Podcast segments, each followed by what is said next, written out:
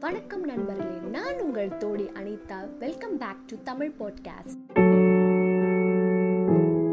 இது வரைக்கும் நம்ம பார்த்த எபிசோடில் கரிகாலனோட கதை கரிகாலனோட அப்பாவோட கதை கரிகாலனோட மகன் நலங்கிலியோட கதை இந்த மாதிரி வந்து பல பேரோட கதைகளை நம்ம பார்த்தாச்சு. இப்போது நலங்கிலிய கூட இன்னொருத்தரும் அவர் காலத்தில் வாழ்ந்திருக்கார். அவர் யார் அப்படின்னா கிள்ளிவல்வன் அவரோட கதை தான் இன்னைக்கு பார்க்க போகிறோம் அது மட்டும் இல்லாமல் அடிஷ்னலாக கோப்பெருஞ்சோழன் ஒரு சோழன் இருந்திருக்காரு. இவர் கிள்ளிவல்வனுக்கு அடுத்து வந்த சோழ பேரரசர் இவரோட கதையும் நம்ம இன்னைக்கு பார்க்க போகிறோம் கிள்ளிவல்வன் ஒரு சிறந்த போர் வீரர் அப்படின்னு சொல்கிறாங்க இவர் வந்து செஞ்ச போர்னு பார்த்தீங்கன்னா கவுண்ட்லெஸ் அப்படின்றாங்க. அவ்வளோ போர் செஞ்சுருக்காங்க. இவர் போர் செய்யும்போது பகைவர் எல்லாருமே அழிஞ்சிடுவாங்க அவ்வளோ போர் திறமையில் சிறந்தவங்க அப்படின்னு சொல்கிறாங்க இவர் போர் வீரர் மட்டும் இல்லாமல் ஒரு சிறந்த புலவரும் சொல்கிறாங்க ஏன் அப்படின்னா புறநானூரில் இவர் ஒரு பாடல் எழுதியிருக்காரு. யாருக்காகனா அவரோட நண்பன் பானாடு அப்படின்றவருக்கு வந்து ஒரு பாடல் ஒன்று எழுதியிருக்காரு. யார் இவர் அப்படின்னா ஒரு பேரரசரோ சிற்றரசரோ இல்லை புலவரோ கிடையாது. இவர் ஒரு நார்மலான ஒரு மக்களில் ஒருத்தர் தான். அவர் மேலே இருந்த ஒரு அன்புனால் அவர் ஒரு பாடல் பண்ணியிருக்கார் ஏன்னா அவர் குடும்பத்துக்காக அவர் அவ்வளோ கஷ்டப்பட்டு அவரை குறுகு குறுகி சேர்த்து வச்சு அந்த குடும்பத்தை காப்பாற்றுற அழகை பார்த்து அவர் வியந்த ஒரு பாடல் எழுதுனது தான் அந்த பாடல். அதனால் இவர் ஒரு சிறந்த புலவர் அப்படின்னும் சொல்கிறாங்க அது மட்டும் இல்லாமல் எல்லா புலவர்களும் ஆதரித்த வந்து இவர் ஒரு சிறந்த மன்னர். புலவர்கள் சொன்னால் அப்படியே அந்த விஷயத்தை செய்வார். அதுக்கு மறு பேச்சே கிடையாது. அவ்வளோ மரியாதை புலவர்கள் மேலே. அதே மாதிரி புலவர்கள் எல்லாம் இவர் ஒரு விஷயம் சொல்கிறாங்க என்ன அப்படின்னா இவர் வந்து செருக்கு மிகுந்த ஒரு அரசன். அதாவது இருமாப்பு உள்ள ஒரு அரசன். அப்படின்னு சொல்கிறாங்க ஏன்னா அவர் வந்து எந்த ஒரு நெறியும் பார்க்காம எந்த ஒரு அறமும் பார்க்காம போர் தொடுக்கணும்னு நினச்சா போர் தொடுத்துருவார். அதனால் வந்து இந்த புலவர்கள்லாம் இவர் வந்து செருக்கு மிகுந்த மன்னன். ஆனால் புலவர்கள் சொன்னால் அதை திருத்தி கொள்ள ஒரு நல்ல மன்னன் அப்படின்னும் சொல்லியிருக்காங்க. இவர் ஏன் செருக்கு மிகுந்த மன்னன் அப்படின்னு சொல்கிறாங்கன்னா அவர் பண்ண சம்பவத்தெல்லாம் சொல்கிறேன் பாருங்கள் என்னாச்சு அப்படின்னா ஒரு சேர நாடு இருக்குது அந்த சேர நாட்டில் கருவூர் அப்படின்ற ஒரு இடத்துக்கு போயிட்டு முற்றுகையிடுறாரு. எப்போவுமே போர் எப்போ துருக்கணும் அப்படின்னா ஒரு மன்னர்கள் அவங்க கீழே வாழ்ந்தாங்க. அதாவது சிற்றரசர்களாக ஒருத்தங்க இருந்தாங்கன்னா அவங்க வந்து வரி கொடுப்பாங்க. இந்த மாதிரி வரி கொடுக்கல அப்படின்னா மட்டும்தான் போர் தொடுப்பாங்க. இல்லைன்னா ஏதாவது ஒரு சம்பவம் நடக்கும். அதுக்கு போர் தொடுந்தா கரெக்ட் இந்த மாதிரி எந்த விஷயமும் எந்த சம்பவமே நடக்காமல் இவர் என்ன பண்ணுறாரு அப்படின்னா சேர மன்னன் இருக்கிற கருவூர் அப்படின்ற ஒரு இடத்துல போய் அவர் போர் தொடுக்கிறாரு. இவர் வந்து எப்படின்னா அந்த சேர மன்னன் எந்த மானமும் வீரமானமும் கிடையாத ஒரு மன்னனா. அவர் எந்த போருக்குமே போக மாட்டாராம் அவர் அந்த நாடு அப்படின்னு சொல்லிட்டு சிறப்பாக வாழ்ந்துகிட்டே இருப்பாராம் ஆனால் இவர்கிட்ட ஒரு ஸ்பெஷலான ரெண்டு விஷயம் இருக்குது என்ன அப்படின்னா இமய அளவுக்கு ரொம்ப ரொம்ப ஸ்ட்ராங்கான காவலாளிகள் இருக்காங்கன்னா ரெண்டாவது வந்து அங்கே அழகான ஒரு தேர் இருக்குது அப்படின்னு சொல்கிறாங்க அந்த அழகான சிற்பமிக்க ஒரு தேரை வந்து கைப்பற்றணுன்றதுக்காக மட்டும்தான் இந்த கிள்ளிவல்வன் போயிட்டு அந்த மன்னன் கிட்ட போய் வந்து போர் தொடுத்துருக்காங்க.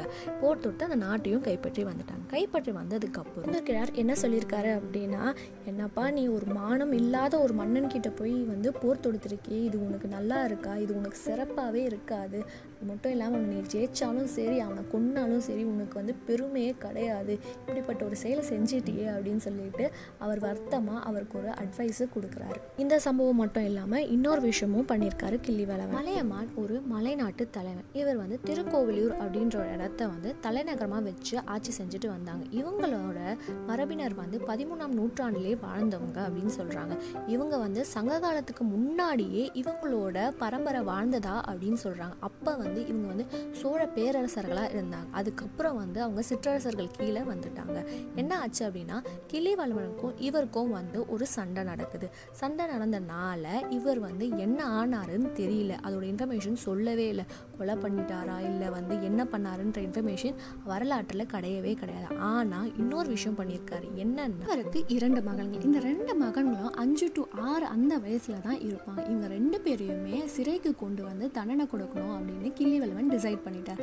என்ன தண்டனை அப்படின்னா யானை இடை செயல் யானை இடை செயல்னா என்னன்னா யானை ஏற்றி கொள்றது தான் இவரோட தண்டனையாக அவர் தீர்மானிச்சிருக்கு இதை தெரிஞ்ச கோவிற்கிழார் கடகடன் போறாரு. எங்கே போறாரு அப்படின்னா கிள்ளிவல்வன் கிட்ட போறாரு. ஏன்னா மலையமான ஒரு நல்ல மன்னன். அந்த மன்னனோட மகள்களுக்கு இவ்வளோ ஒரு துன்பமா அப்படின்னு நினச்சி அவர் கடற்கடன் ஓடி போய் கிள்ளிவல்வன் கிட்ட நிற்கிறாரு நின்று அவர் என்ன சொல்கிறாரு அப்படின்னா பா என்னப்பா நீ நீ வந்து ஒரு புறாவுக்கே உயிர் கொடுத்த சோழ மரபில் வந்த ஒரு மன்னன். அவங்க வந்து புலவர்களோட துன்பத்தை எல்லாம் போக்கும் ஒரு மன்னர்கள். இப்படி இரண்டு மரபில் வந்த ஒரு மன்னர்கள் இப்படி ஒரு நிலைமை பண்ணலாமா? அவங்களும் உனக்கு வந்து தம்பிகள் மாறிதானே அப்படின்ற ஒன்று சொல்கிறார் அது மட்டும் இல்லாமல் அந்த குழந்தைங்களோட முகத்தை பார் இவ்வளோ நாள் பயந்துட்டு இருந்தாங்க. அந்த யானையை பார்த்தோன்னே அவங்க எவ்வளோ ஜாலியாக சந்தோஷமாக இருக்காங்க. இப்படி ஒரு பிஞ்சு முகத்தை வந்து நீ வந்து கொலை பண்ணும் அப்படின்றது நியாயமா? நீயே யோசிச்சு பாரு அப்படின்னு சொல்லிட்டு அவர் வேண்டி கேட்குறாரு அதுக்கப்புறம் அவர் கொலை பண்ணாரா? இல்லை அப்படியே விட்டுட்டாரா அப்படின்ற இன்ஃபர்மேஷன் நம்ம வரலாற்றில் கிடைக்கவே இல்லை. இவ்வளோ செருக்கு இருக்க மன்னனாக இருந்தாலுமே இவர்கிட்ட ஒரு நல்ல குவாலிட்டி இருக்கா? என்ன அப்படின்னா யாராவது வந்து உதவின்னு வந்து கேட்டால் அப்படியே வாரி வழங்கும் ஒரு வள்ளல் அப்படின்னு சொல்கிறாங்க இப்போ நம்ம கடைசியாக பார்க்க போகிறது கிள்ளி வளவனோட இறுதி வாழ்க்கை. எப்படி நடந்தது அப்படின்னா அவர் ஒரு போரில் தான் மரணம் அடைஞ்சார். எப்படி அவருக்கு போர் ரொம்ப பிடிச்சதோ அதே மாதிரி அந்த போர்லேயே தான் அவர் மரணம் அடைஞ்சார்.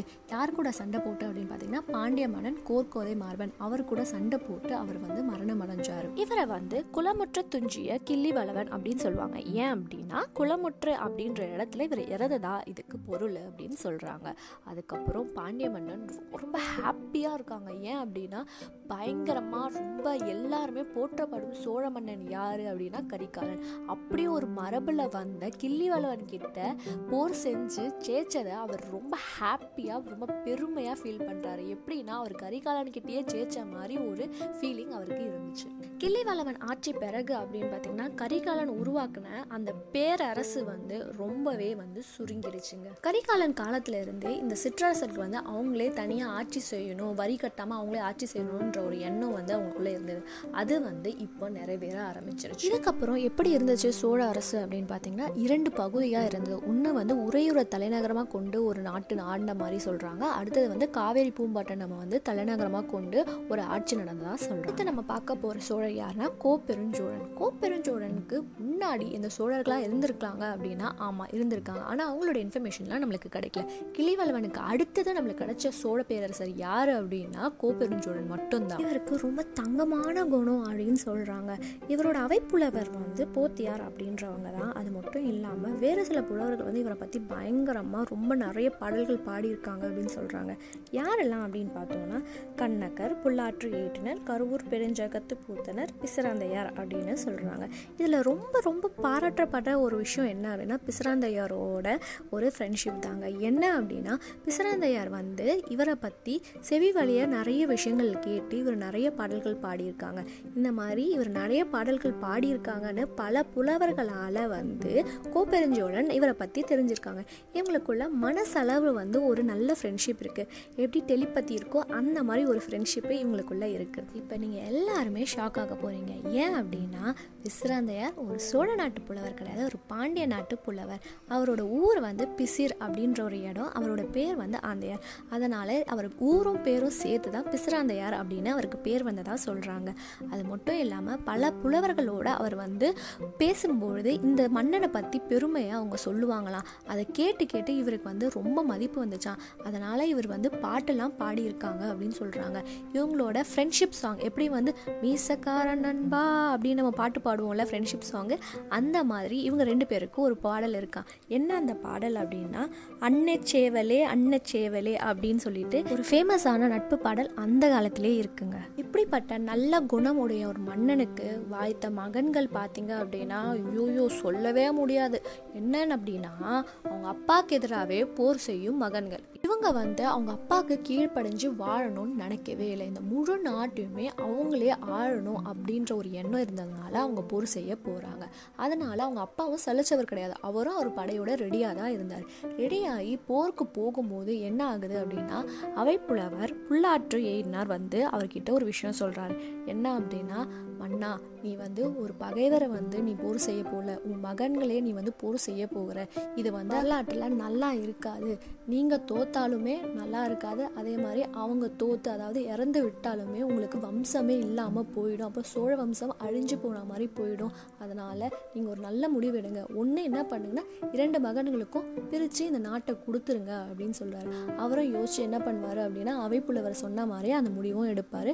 முடிவு எடுத்துட்டு அவர் வந்து ரொம்ப வருத்தமும் முடிவெடுக்கப்படுவார் முடிவெடுத்த பிறகு அவர் தன்னையே நோந்துக்கிறாரு. நோந்துக்கிட்டு என்னடா இது இப்படி ஒரு மகன்க எனக்கு? அப்படின்னு சொல்லிட்டு அவர் வந்து வடக்கு இருக்கிறாரு. வடக்கு இருக்கிறதுனா என்னன்னா ஏதோ ஒரு விஷயத்துக்காக உண்ணா நோம்பு இருந்து அந்த வடக்கு டைரக்ஷன் அதாவது நார்த் சைடில் உட்காந்து கடவுளையே நினச்சி அவங்களோட உயிரை விடுவாங்க. இது பேர் தான் வடக்கு இருத்தல் அப்படின்னு சொல்லுவாங்க. உங்களுக்கு எல்லாருக்கும் ஒரு விஷயத்தை ஞாபகப்படுத்தலாம். இதை நம்ம ஒரு படத்தில் பார்த்துருக்கோம் எந்த படம் அப்படின்னு பார்த்தீங்கன்னா ஆயிரத்தில் ஒருவன். ஆயிரத்தில் ஒருவனில் இந்த பாண்டியர்கள் வருவாங்க இல்லையா? அதாவது வந்து ரீமாசின்லாம் வரும்பொழுது அங்கே வந்து ஒரு ரெட் கலரில் உடம்பு இருக்க ஒரு ஆட்கள் இருப்பாங்க.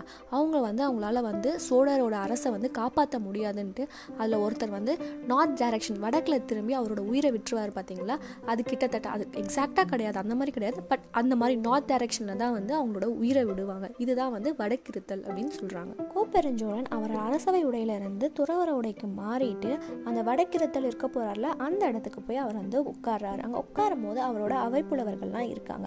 அவர்கிட்ட ஒரு இன்ஃபர்மேஷன் சொல்கிறாரு என்ன அப்படின்னா என்னுடைய நண்பன் பிசுராந்தையார் இங்கே வருவாங்க. அவங்களுக்கும் இங்கே இடம் வைங்க அப்படின்னு சொல்கிறாங்க அதை கேட்ட புலவர்கள் எல்லாருமே வந்து ஷாக் ஆகிடுவாங்க ஆக்சுவலாக அந்த புலவர்கள் கூட இவர் கூட வந்து வடகிறுதல் இருக்கிறதுக்கு ரெடியாக இருந்தாங்க. அவங்களும் இருந்தாங்க.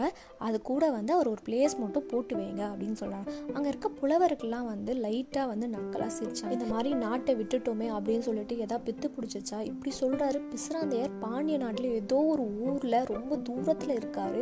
அவருக்கு எப்படி தெரியும் இவர் வந்து மடக்கிருத்தல் செய்ய போகிறாங்க அப்படின்னு சொல்லிட்டு இவங்க எல்லாருமே கொஞ்சம் லைட்டாக வந்து சிரிச்சாங்க. ஆனால் வெளியே காமிச்சிக்கவே இல்லை. இது வந்து நம்ம மன்னன் கோப்பெருஞ்சோடனுக்கு புரிஞ்சிச்சு. இல்லை அவங்க வருவாங்க அப்படின்னு சொல்லிட்டு ரொம்ப கான்ஃபிடென்ட்டாக அவர் ஃப்ரெண்ட்ஷிப் மேலே இருந்த நம்பிக்கையில் அவர் கண்டிப்பாக வருவார் அப்படின்னு சொன்னாங்க. இதுக்கு நடுவில் ஒரு சீன் நடக்குது. என்ன அந்த சீன் அப்படின்னு பார்த்தீங்கன்னா இவர் கூட ஒரு சில புலவர்கள் வந்து வடக்கிருத்தல் செய்ய போகிறாங்க அப்படின்னு சொன்னேன் இல்லையா?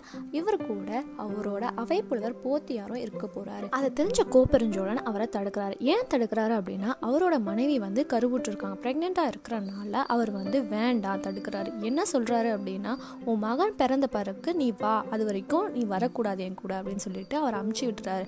அவரோட நட்புனால என்ன பண்ணுறாருன்னா அவரும் வந்து அந்த வடக்கிரத்தில் கலந்துக்காமல் அவர் நடந்து போகிறாரு கொஞ்சம் அழுதுகிட்டே அவர் போகிறாரு அப்படியே அந்த நாட்டை பார்த்துட்டு எப்படி இருந்த நாடு இப்படி ஆயிடுச்சு அப்படின்னு சொல்லிட்டு அவர் அழுதுகிட்டே போகிறாரு ஒரு சில நாட்கள் கழித்து வந்து நம்மளோட மன்னர் கோப்பரஞ்சோழன் மரணம் அடைஞ்சிட்டார். மரணம் அடைஞ்சு கொஞ்ச நேரம் கழித்து பார்த்தா அங்கே ஒரு உருவம் வருது. அந்த உருவம் யார் அப்படின்னு பார்த்தீங்கன்னா நம்ம பிசுராந்தையார் வராரு. வந்து ரொம்ப டயர்டாக வராரு. அங்கே இருக்க ஒரு சிலவர்கள் அவரை வந்து கேள்வி கேட்குறாங்க யாருங்க நீங்கள் அப்படின்னு. அதுக்கு அவர் வந்து எக்ஸ்பிளைன் பண்ணார் நான் வந்து பாண்டிய நாட்டு புலவர் கோப்பெருஞ்சோழனோட உயிர் நண்பன் அப்படின்னு சொல்கிறாங்க இவங்க எல்லாருமே ஷாக் ஆகுறாங்க. நம்மளோட மன்னன் கோப்பெருஞ்சோழன் இவர் வருவாருன்னு சொன்னார். இவர் எவ்வளோ தூரத்தில் இருக்காரு? எப்படி இவங்களுக்கு தெரிஞ்சது அங்கே இருக்க புலவர்கள் ரொம்ப வியந்து பார்க்குறாங்க எப்படி ஒரு ஃப்ரெண்ட்ஷிப்பில் அப்படின்னு சொல்லிட்டு அவங்களே வியந்து பார்க்குறாங்க அதுக்கப்புறம் அவங்க ஒரு சில கேள்விகள் பிசுராந்தர்கிட்ட கேட்குறாங்க என்ன அப்படின்னா நீங்கள் பார்க்குறதுக்கு வயதானவராக தெரியுறீங்க. ஆனால் ஒரு நரைமுடி கூட இல்லையே அப்படின்னு கேள்வி கேட்குறாரு அதுக்கு பிசுராந்தையார் என்ன சொல்கிறாருன்னா ஐயா என்னோட மகன்களும் என்னோட மனைவியும் என் சொற்படி தான் கேட்பாங்க. அது மட்டும் இல்லாமல் நான் ரொம்ப செல்வம் செழிப்பு மிக்க பாதுகாப்பான ஒரு பாண்டிய மன்னன் குடியில் இருக்கிறேன். அதனால வந்து எனக்கு எந்த பிரச்சனையுமே கிடையாது. எங்கள் ஊரில் அறிவு சிறந்த ஒரு சில பேர் என்ன சொல்லுவாங்க அப்படின்னா அடக்கம் தான் அணிகலன் அப்படின்னு சொல்லுவாங்க. இந்த மாதிரி எண்ணத்தோட வாழ்கிறனால தான் என்னோட முடியில் வந்து நரைமுடியே இல்லை அப்படின்னு சொல்கிறாரு இவரோட சொன்ன டிப்பெல்லாம் நம்ம ஃபாலோ பண்ணால் நம்மளுக்கும் நரைமுடி இருக்காதோ? இதுக்கப்புறம் அங்கே இருக்க புலவர்கள் என்ன சொல்கிறாங்க அப்படின்னா கோப்பெருஞ்சோட நீங்கள் வருவீங்க அப்படின்னு சொல்லிட்டு ரொம்ப நம்பிக்கையாக சொன்னாங்க. நாங்கள் தான் வந்து அவ்வளோ நம்பிக்கை இல்லை ஆனால் அவருக்கு உங்கள் மேலே ரொம்ப நம்பிக்கை இருந்து நீங்கள் வருவீங்க அப்படின்னு சொன்னீங்க. அவங்க சொன்ன மாதிரி நீங்களும் வந்துட்டீங்க அப்படின்னு சொல்லிட்டு அவங்க எல்லாருமே கோப்பெருஞ்சோழன் இருக்கிற இடத்த போய் காமிக்கிறாங்க. அங்கே பார்த்தா கோப்பெருஞ்சோழன் உயிரோட இல்லை. அதை பார்த்தோம் அந்த அவரை கட்டி பிடிச்சி அழுகிறாரு. அப்படி கண்ணீர் விட்டு அழுகிறாரு. கண்ணீர் விட்டு அழுததுக்கப்புறம் அவர் பக்கத்திலேயே அவரும் வடக்கிருந்து அவரும் உயிரை விடுறாரு. இந்த சீன் எனக்கு எப்படி தோணுது அப்படின்னா நட்புக்காக படத்தில் சரத்குமாரும் விஜயகுமாரும் ஒன்றா உயிர் விடுவாங்க இல்லையா கிளைமேக்ஸ் சீனில் அந்த மாதிரி எனக்கு ஃபீல் ஆச்சுங்க. நான் முன்னாடி சொன்னேன் இல்லையா ஒரு புலவர் போத்தியார் அவரோட மனைவி வந்து கருவுற்று இருக்காங்க அதனால் கோப்பெருஞ்சோழன் நீ இறக்கக்கூடாது. நீ உன் மகனை பார்த்துட்டு வா அப்படின்னு சொல்லி சொன்னாருன்னு சொன்னேன் இல்லையா அவர் வந்து அவர் மகன் பிறந்த பிறகு அவர் அதே இடத்துக்கு வந்து வடக்கிருந்து அவரோட உயிரும் விட்டுறாரு. இதுதான் கோப்பெருஞ்சோழனோட பெருமை சிறப்பு. அது மட்டும் இல்லாமல் புலவரோட வாய்மொழி கேட்டு வாழ்ந்தவன் அப்படின்னு சொல்லி சொல்கிறாங்க அது மட்டும் இல்லாமல் இயல் இசை நாடகம் எல்லாத்தையுமே வளர்த்த ஒரு மன்னன் அப்படின்னு சொல்கிறாங்க கோப்பெருஞ்சோழனுக்கு அடுத்து வந்த சோழ பேரரசர் யாருன்னு நீங்கள் தெரிஞ்சுக்கணும் அப்படின்னா நீங்கள் எல்லாருமே சோழ பயணத்தில் தொடரணும்.